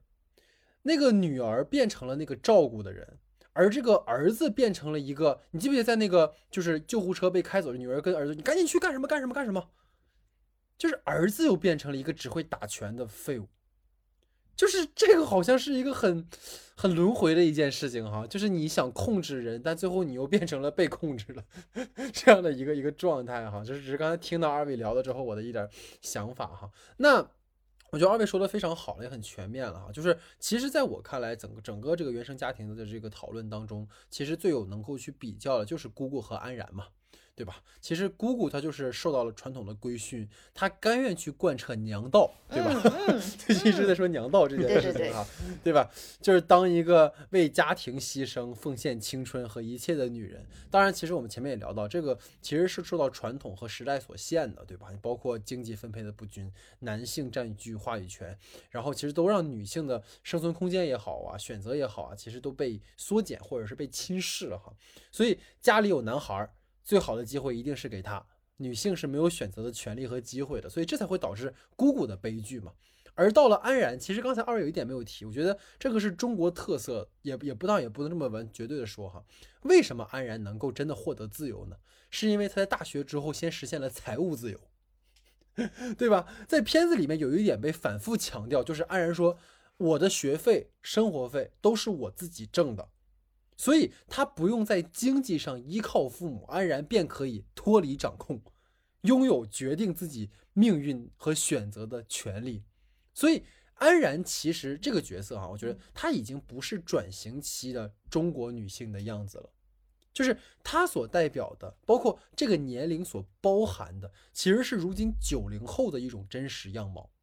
你当然了，其实安然的家庭状况可能会让他相对来说更受传统的桎梏哈。但是当下的九零后，他不再像六零七零被上一代所牵制，也不再像八零后，其实被卡在历史进程的中间哈，上不上上不去下不来哈，有一点，而是他能够去更多的追寻心之向往，这个其实是过去好几代人根本没有办法奢望的一件事情。但是这其实也导致了另一个问题，就是安然所追求的对于个人价值的实现和精神上更高的追求，这种观念，在传统当中，在老一代人看来是错的，因为过去家人之间，如果你不帮衬、不团结、不在一起，是没有办法过活的。但是现在不一样了，即使我们在异国他乡，我们都不在一地方，依然能够活得有质量、有尊严，因为我们的这种所谓生活品质，我们的经济能力提上去了。但是，如果我们想要去扭转老一代人这种所谓安土重迁、宗族血缘的观念，是很难的。我举一个不太恰当的例子，就是呃，在王子异导演之前拍过《别告诉他》那部电影嘛，它里面中就是说，碍于对家人的保护，所以他们家的奶奶得了绝症嘛，但这件事不能告诉奶奶。因为我们在东方的传统里面，我要我因为爱家人，我要保护他。但是从美国回来的主人公 Billy，他认为你如果不告诉奶奶这件事情，你是对他个人权利的一种剥夺。但是你会发现，单靠比利林一个人是没有办法和这种传统去对抗的。其实我的姐姐这部电影，我觉得最可惜的地方也在这儿，就是它完全可以往金智英的那个方向去做。对，什么意思？就是安然要去对抗的是一种固有的认知和传统，而不是把所有问题都简单化为家人的阻挠、嗯弟弟的羁绊。嗯这个在前面我们反复强调，他把一个复杂问题简单化了，就是仿佛是只要安然和家人和解了，和弟弟交好了，那么这个世界一切对于女性的偏见和控制就不存在了。这个其实是非常避重就轻的一种做法，而且它也削弱了本片当中可能存在的一种对于中国家庭的一种存在问题的反思和批判。然后，其实有一点哈，我觉得二位就是可能给二位做一个补充，就是舅舅一家其实对于舅舅的女儿是一个很缺的一笔。但是你们知道，舅舅的这个女儿这个线索如果展开是非常好的，为什么呢？因为姑姑、舅舅的女儿和安然这三个女性形象，恰好构成了在中国经济巨变的三个不同时期、三代人不同的命运和生活轨迹，对吧？舅舅的女儿最后还是在应该的时间嫁人了，她到底是生活所迫呢，还是一种自我选择呢？当然了，如果说这个部分能够展开，当然很好了。但是我们说，因为这个电影它毕竟是讲一个在就是以张子枫为主人公嘛，所以如果你把舅舅这条线展开，会很冗长和赘余。但是我觉得比起给肖央那么多戏份，不如去给舅舅的女儿更多戏份。而且这个恰好就和编剧的前作《相爱相亲》很像，或许也会跟我们之前讨论过《春潮》会有一个关联性，也是这么三代女性，会更有意思。在这个意义上，我们都是姐姐，我们都是女儿，我们都在这样的一个家庭里，我们都是女性，我们该怎么去面对这样的一些问题啊？所以这是对于这个话题吧，我的一个看法哈。所以其实结合我这个话题，就进入到我的第二个话题，其实就是想讨论到底家是什么这件事情。就是其实，在影片的结尾的时候吧，就是姑姑提出了一个全片我认为最有哲思的一句话，就是套娃不一定要套在一个套子里。就是你既可以理解为这句话是对于姐姐这个称谓的一个所谓的解构，那或者是安然她不用像姑姑一样牺牲一切，她又似乎暗示着说家人未必要一直绑架在一起。所以，对于影片中出现这个套娃的这个隐喻和象征，想问问二位是如何理解的？对，我觉得套娃这个这个东西啊，就确实是，呃，姑姑她这个意思可能是说，呃，你家人就是没必要说，就是红的红的套娃和绿的套娃是就是其实是可以放在一起的，没必要说红的放在绿的里面，绿的放在红的里面。我觉得它是一种象征的是一种就是。呃，血血缘吧，男权是男权语境下的一种血缘关系，就是男权可能会呃更加的在乎说你是我的儿子，你你有我，你身上流淌的是我的血。但是女性如果是从女性视角来说，女性其实是不会那么在意这种问题的，就是包括现在的那个比较敏感的 LGBT，就是其实都是呃都是这个问题，就是呃有爱就行，没必要说你到底是不是我的儿子。就是我觉得可姑姑她这样做可能是为了说，呃，让这个安然去放心。就是安然这场戏的目的是说让姑姑同意，嗯，自己把那个弟弟送出去。然后姑姑可能这句话的意思就是说，呃，就是呃绿色的套娃可以放在红色套娃里，就是对女性来说，没必要说一定要在意这个血缘关系，就是你弟弟可以送出去，我我我是这样认为的。但是这个这场戏的结尾，姑姑她一边说着俄语，一边去弄那些套娃，然后她在一个那个绿色的套娃上面套了一个红色的大一点套娃，就这是一个特别不均衡的一个画面，就是。就是又会让人觉得说你你虽然可以就是套在那个不同的上面，但是又让人觉得不舒服，又让人觉得这个画面不均衡，就是这又又有一种让人说你你虽然是你我虽然让你看开了，但是我还是不认同，我我觉得是这这种这样的解释。然后最后老板娘 对对对吧？然后又是的是的，其实我我我这一点也是，我是觉得就是。当时就是在看到这一段，就是他在看着自己那个套娃，然后一句一句说着那个俄语台词的时候，就是过了之后，直接楼下传出来那个买东西客人的叫唤，哎，老板娘，就是我其实感觉到了一种，就是可能作者也是一种无奈。其实本身这一段的这个关于套娃的这段对话的时候，其实相当于一个新女性和旧女性的一个对话的一个过程。其实那一刻，我感觉两个人在对话的时候，已经超脱出了。安然和自己的姑妈去在对话，可能更像是一个两个时代的女性在去对话的一种状态。拥有着新时代，拥有着自己自我意识觉醒的一个女性，开始和旧时代被封建压制住着这些女性的一个状态的这种这种这种这种对话。但是旋即到最后，就是我们看到当呃最后的客人的那个呼唤声的时候，其实仿佛能够让我忽然看到，其实这一切。都是现实，就是现实终归是现实。其实电影只是告诉我们有这样一个现象，就是姑妈所套用的这个玩具，可能正就像小的时候就是被。穿被撕烂，就是那个穿被撕烂红裙子的那个安然，她没有没有下摆，也漂流不定，就是因为失去了这些的保护，失去了这个红裙子的这个保护，她不必再做一个只为传统去奉献的一个女性。安然以前喜欢传统，喜欢着那个裙子，喜欢着自己那个方向，但是当那一瞬间被撕开了之后，她会发现这个东西其实我可以有我自己的路可以选，反倒那一刻把她整个呃整个安然的那个状态去惊醒了。但是姑妈所去就玩弄的。那个东西，其实我就觉得，就是刚才老戴也说过一句话嘛，就是那个说套娃，其实也并不是套在一个套子里。我其实觉得他不只是说给安然听的，其实也更多的一部分是说给。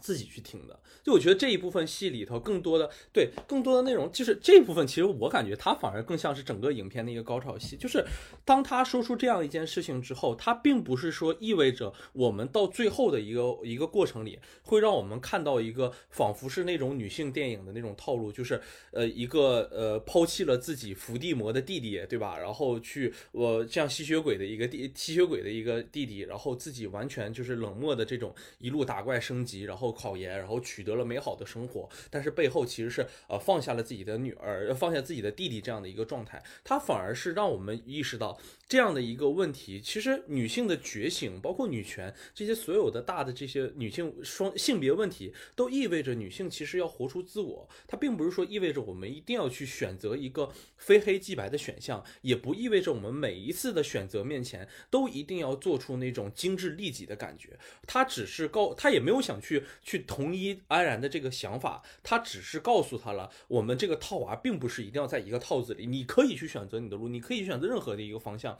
但是我其实觉得他会给我们一个方向，是告诉我们没有必要去。做这些事情只是出于姑妈的那个试点，她的传统观念，就那一刻起，她还是在自己的传统观念里的。但是姑妈也已经意识到了，安然已经是一个自己没有办法去套用的那种状态里的一个小孩了，呃，一个一个一个承认一个人了，一个正常的一个人了，也不是说女性或者啥，就是一个正常的一个人了，所以她才会把这个话告诉他，你可以去做你的选择，你也可以有你自己的这种方向。其实我觉得这一刻开始，其实。呃，可能打破很多我们对于这个，就是如果可能结局落在这儿的话，我都觉得能够打破我们很多对于这个电影，或者是对于我们当下这种固有思念、呃固有思考的，或者是这种社会观念的一种打破的一种形式吧。我们到底去如何思考真正的女性问题啊？这些方向啊，我们该去如何走的这样的一个话题，反而不是说我们单纯的就是给大家看到一个爽片，一个女性征服了世界，活成了自己的一个状态。我觉得这是很重要的一件事情。我怀疑你在暗示小。小丑女这部电影 太多了，好不好？我怀疑你在影射这部电影啊，太多了，太多了。对，其其实我觉得老徐说的很好哈，就是在思考这个话题的时候，我脑子里其实闪过了一句话，那这句话其实出自一部不可说的四字电影啊，就是我要再说一遍哈，大家如果想听关于某部华裔女导演叫吴什么什么地的电影的评价的话 啊，可以移步到公众号 S E 的光影不污，谢谢大家哈哈。就是那个在这部不可说的电影的开头不久，有这样一句台词哈，就是家到底是字面意思，还是心有依托之物？对，这个其实也完全适用于关于套娃的这个隐喻，就是套娃一层套一层，就和一家人被层层套在一个大房子里一样，他们紧密共生相连，没有彼此私人的空间。如果不在一起，就是不孝。但实际上，家到底意味着什么呢？我们一定要在一个屋檐下才是一家人吗？这个其实是我的姐姐在讨论的一个问题，就是姑姑说你不必跟我一样，你去过自己的人生。那对于安然的父亲来说，他的姐姐是为他让路、奉献一切的人，但不意味着对于安然就要去仿效姑姑做一样的事儿，就和一个大套娃一样，你们可能叫做姐姐，这个姐就是套娃的那个大套娃，但是并不是所有姐都要套在一个套娃里面。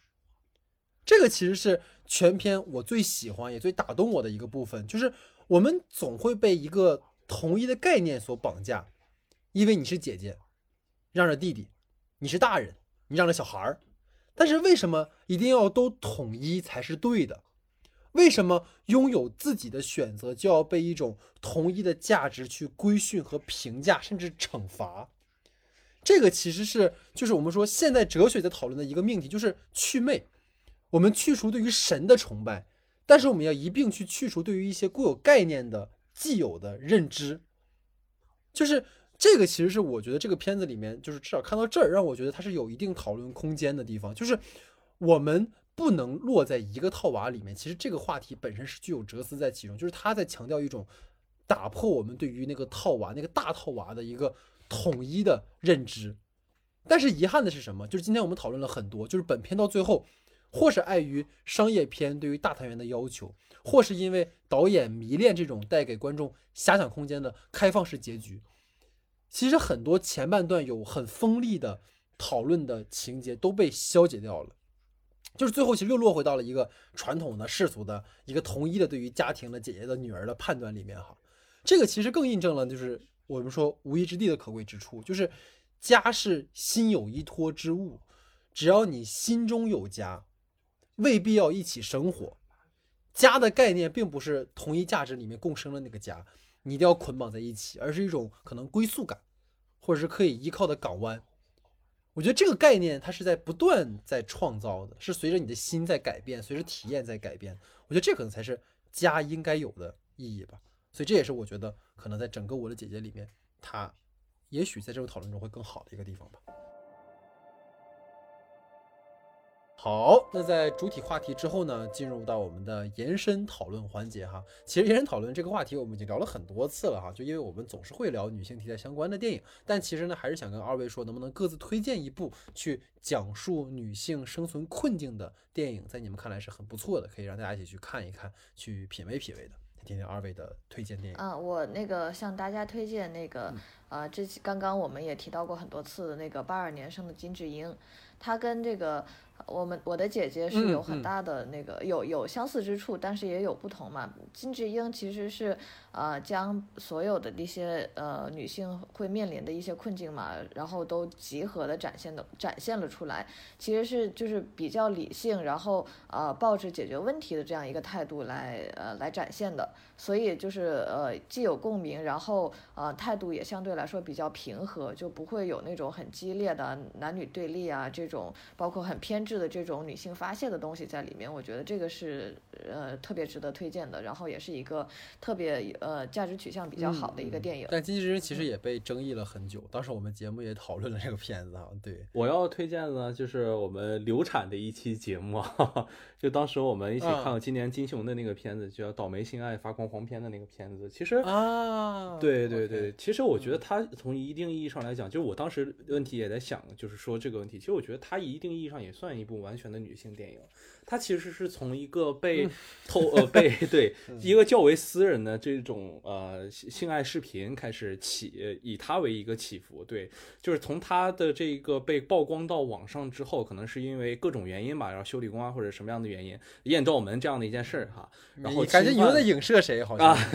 又侵犯到了这个女呃这个女性教师的一些个人的一些隐私的一个状态里，嗯然后从而引起了一场。其实它分了三个章节嘛，从第一个章节的时候就可以看到，其实呃整个社会里，包括异性之间，包括整个社会的风气和观念里，对于在罗马尼亚那样的一个状态里，其实对于女性而言，都有非常多的一个群像式的展示，在压榨着她们自己的隐私空间以及生活空间。在第二章的时候呢，其实方是一个完全论文标注式，让我们看到了可能对于罗马尼亚社会里所存在的一些热词的一个方呃一个讨论。到第三部分，其实我最喜欢就整个可能是全篇的第三部分吧，就是一场关于审判戏的这样一场戏。其实前半部分的时候，能看到大家在保持社交距离的同时，对于这种女性而言的这种审视的角度，以及可能更破坏个人隐私之间的这种人与人之间之离的这种破坏，可能对于女性而言是非常的不具道德，且有具备着非常浓重的这种男性视角的这些审判的词出现的时候，你都会觉得这是一个可能相对于来说比较完整的一个揭示女性的生活的一个女性自由的一个这样的一个电影。但我其实觉得最好的就是在整个影片的后呃第三部分的后半段的时候，我忽然从这一刻开始觉得整个影片非常有意思的是，它脱离了整个女性角色这样的一个身份，它开始展现了一个公民当面对整个权力的强压下之后，他的选择是什么？大家的讨论究竟能给这样的一个社会带来怎样的思考和一个进步？能够从这样的一个简单的一场可能就是呃呃家长们的一个会议起，然后整一折射了整个社会阶层的各个方面，包括对于整个女性的这种嗯、探讨的这个问题的角度，包括对于大政府和小政府的认可这样的呃的接受程度而言，都有自己所在的这些社会阶层的公民对于这一问题展开自己的想法。我就觉得这个片子从那一刻开始，我就觉得是非常值得大家去看一下，并且能够获得到一些对于自己还不错的体验的这样的一部片子。至少在我看来，我是觉得非常满意的一老。徐当时就是很想做这个片子的节目啊，然后被嗯我、对对被我拦腰折断。对我，因为当时确实，因为我们嘉宾都找好了，其实当时想请的是那个去年跟我们一起做活口的二人的呃李哈，就是我们的一个很好的朋友。但是确实是当时在这个片子之后，我其实想了很长时间，因为我觉得他。因为刚才老徐说的非常好啊、他其实也是在强调一种女性困境，而且是从不同阶级的角度去去对同样的一些事件去做一些评价哈。但是呃，确实要跟各位抱歉，就是我可能确实不会做这个节目，因为他在后面的一些讨论里面其实是很个人化的。对，就是可能到最后我们会发现，就不是在讨论影片了，反而是在做我们每个人个人价值的一种宣导。我我不喜欢做这种宣导，我认为就是作为一个可能作为电影类的播客，我们其实需要通过影像去跟各位分享我们的观点，而不是通过某些个人立场哈，这个特别的狭隘啊。但是我觉得这个片子本身是好的哈，各位可以去看看，就是尺度也蛮大的哈，就是是真刀真枪啊，真实战，你知道，所以就看着还挺挺刺激。但它其实性在那个片子里面只是一个引子哈，它并不是一个一个去去强化的一个东西，所以这个片子各位去看看哈。然后。呃，我推荐的片子哈，其实是一部也是一部老片子了哈。就是呃，要说渊源的话，其实是因为呃，很多人说施之玉和导演很像呃小津安二郎啊，但是世之导演呢，在自己的自传里面，其实说他影响他最深的导演是成濑四喜男。对，所以我其实就去看了很多成濑导演的片子。那成濑导演有一部片子叫《情迷意乱》啊，《情迷意乱》这个是我推荐给各位的电影哈，一部女性生存困境的。它其实讲的是在二战后的一个背景哈，就是我们的女主人公啊，她的这个丈夫其实是在二战当中牺牲了，然后呢，她作为一个受传统礼教规训的女性，她要守妇道、守活寡哈，自一自始就是所谓从一而终嘛，这样的一个形象。然后我们会发现，其实，在二战后呢，整个的这种新的思想，包括美国的介入，会让日本的这种过去所主导的一种所谓男权的这种社会的文化，在不断的去经受新的思想的这种冲突和一些影响。所以在那个片子里面有很多很有趣的点哈，比如说片子里面有那种所谓百货商场、百货市场的宣传车。它代表一种新时代的来临。而我们的主人公其实是呃家里是经营那种小商品的那种小呃小作坊式的，所以在这种大的百货商场的冲击之下，其实他们会被淘汰掉。那这个其实也跟我们女主人公所面临的处境是一样，就是她其实作为一个女性，她也有她的情感，但是碍于这种传统之下，女性必须要守活寡，所以她没有办法去突破自己这种感情，她活在一种牢笼当中，活在一种禁锢当中。影片里有很多类似的象征性的构图去呈现女主人公的这种禁锢的状态哈，比如说。她从家中往外的时候，就是总会有那种冲外的镜头去拍她被窗户拦住，包括到一道一道门呐，这种封闭空间啊，其实都没有办法逃出去。然后那个片子其实让我觉得很有趣的一个点，就是在影片的结尾的时候哈，我们的呃男主人呃女主人公她其实爱上了她丈夫的弟弟。啊，一种类似于啊有了乱伦的意思哈。然后呢，其实，在影片的结尾的时候，这个女主人公她选择和弟弟去私奔，她要改变这一切，不再逆来顺受。但是最后呢，碍于一些意外哈，然后这个弟弟就不幸的呃死掉了。然后这个。这个这个女主人公她本来想改变，但最后又又落回到了一种传统的束缚当中，哈，是一个很悲剧性的结局，哈。然后程赖导演其实很多电影都在讲这样的一件事情，你包括各位有空可以去看看他另一部叫《呃步上云梯的女人》，是他最最有名的一部电影，其实也是在讲一个守着活寡的，没有办法摆脱传统束缚的，然后。其中的男性角色都是呃工具人似的